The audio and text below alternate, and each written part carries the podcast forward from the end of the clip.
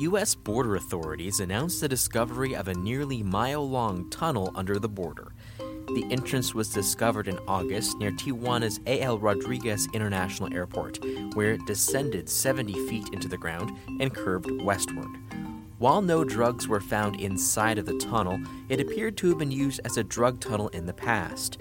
This is just the latest in a series of tunnel discoveries in the region, as cartels must find unique ways to smuggle in drugs. For the San Diego Union Tribune, I'm Daniel Wheaton, and this is Border Dispatch, a special episode of your San Diego News Fix. Wendy Fry, you're part of the border team at the Union Tribune, and yesterday you were at the border because a press conference was held to announce the discovery of another drug tunnel that went underneath the border. Why is this one so significant? This was the longest cross border drug tunnel ever discovered in history along the entire southwest border of the United States. And also, agents at the press conference said it was the most sophisticated that they had ever seen. So, can you describe the parts of this tunnel? Because it's not just like a cave or something, right?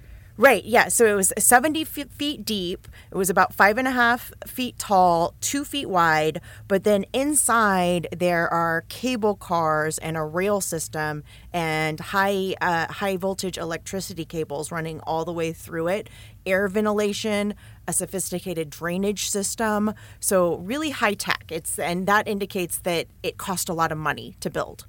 And how did they build this tunnel? Because it's right at the border. There's a ton of surveillance. How did they get away with it? Well, I, I guess they didn't. Now you know yeah. they, they, found the but they, they found it. it. But they uh, for yeah for for however long that this tunnel was in operation and the officers and agents uh, at the border there yesterday did say they believed that it was operational at some point, and you know they are not wanting to disclose all the technology that they mm-hmm. have to find these tunnels, but I imagine that just the drilling would, you know, cause a lot of vibrations. Um, they started it on the Mexico side, though, obviously by the airport uh, in Otay, and then I don't know what kind of counter technology uh, some of the criminal drug organizations use to to counteract that surveillance. But but we know it's a cat and mouse game, right? That's been going on for decades at mm-hmm. the border. Whatever technology the border patrol comes up with to detect, the drug cartels come up with some kind of counter technology to get away with it. Mm-hmm. And uh, to give a sense of people who may not know the scene in Tijuana, which kind of are the major cartels that are trying to get drugs across the border? So right now. Um, there's been the the uh, Nuevo Generacion Jalisco cartel has been um, kind of coming more into power across the entire country, mm-hmm. but then, then particularly in Tijuana. In Tijuana, you have, of course, the old uh, conflict between the Arellano Felix and the Sinaloa cartel, um, and then obviously you, anybody who watches Narcos or Netflix or anything knows Sinaloa Cartel, El Chapo's mm-hmm. um, uh, organization has been responsible for a lot of the tunnels. Um, that was their thing, is digging tunnels. So mm-hmm. suffices to say, it's clearly one of the larger cartels that like they built this because of the cost, the time, and the resources to make this work. Right, and the the access. Uh, so the way the business model works on this is that they pour a ton of money and engineering into building these tunnels. So that tunnel could have cost upwards of a million to two million dollars to build. Mm-hmm. And then they want to recover that cost very quickly by sending as many, as much really high valued drugs across the border as quickly as possible before the tunnel gets shut down. Mm-hmm. So that tells you it's a it's a larger organization that's going to have access to a ton of product and high high value product to mm-hmm. move fast. And currently, what is the drug market right now? I, I, I think that the the drug overdose data in San Diego County shows that it's probably heroin. But it was interesting yesterday because the Drug Enforcement Agency spokesman that was there sp- speaking at the press conference, he was saying that they they believe a lot of the overdoses that are being counted as heroin in San Diego County, it's actually fentanyl it's heroin laced with fentanyl mm-hmm. and the fentanyl is actually responsible kind of for the more the heavier addictions and then also the overdose deaths that we're seeing in the county mm-hmm. and it seems like the current uh, state of drugs in the country is kind of like a response in a sense to the opioid outbreak in which some people have turned to heroin and fentanyl after being addicted to oxy and things like that. Right. And we also I mean we also have a really heavy uh, meth addiction here, and uh, you know, population of people that struggle with addiction to methamphetamines too in this border area of mm-hmm. San Diego. And uh, also, how do you have a sense of how the Border Patrol and other agencies monitor the area for tunnels? Because they have to know that probably someone is attempting to dig one as we speak. How do they monitor it?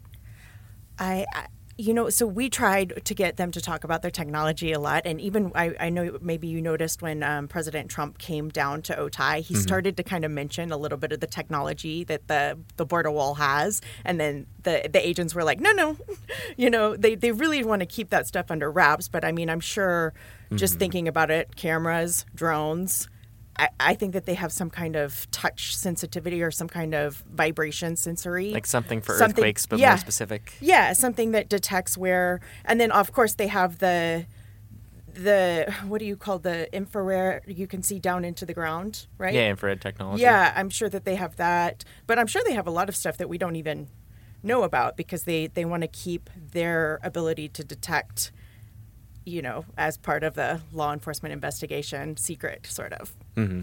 Yeah, because they actually discovered this back months ago, right? Yes. So they said that the investigation started years ago. It's a multi year investigation.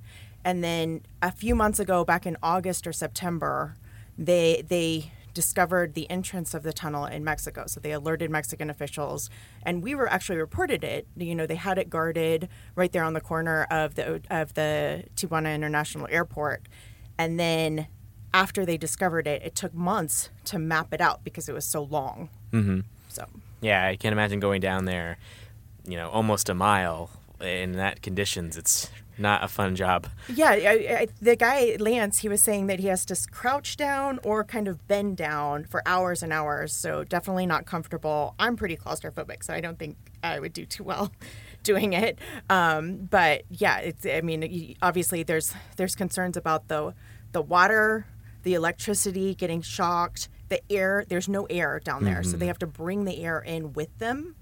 Um, so there's a lot of safety concerns. Obviously, there's it could crumble at any time. Mm-hmm. Um, so yeah, a lot of lot of factors to take into to account when trying to do that. Mm-hmm.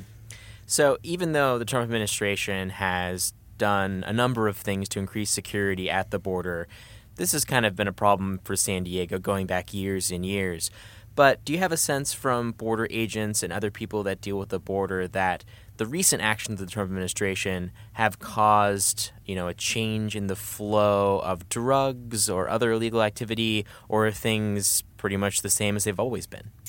What the agents will tell you is that because they have this additional level or layer of infrastructure, that they can use their resources better mm-hmm. or you know they don't have to have someone stationed there sitting there in their truck and then they can use that person, that agent, to do something else um, more targeted to enforcement. So that's what they'll tell you is that the infrastructure frees them up to to maybe do investigations or to patrol an area that doesn't have as strong of an infrastructure.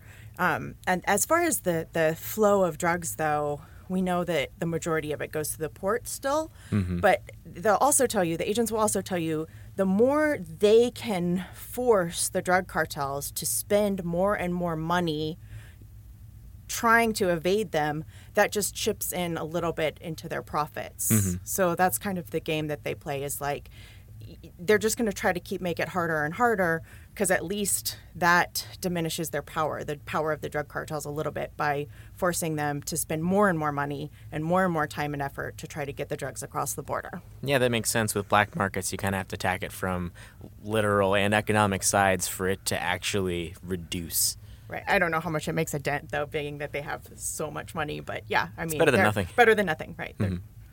So most of these tunnels seem to be for the drug trade. Have any been used for human smuggling?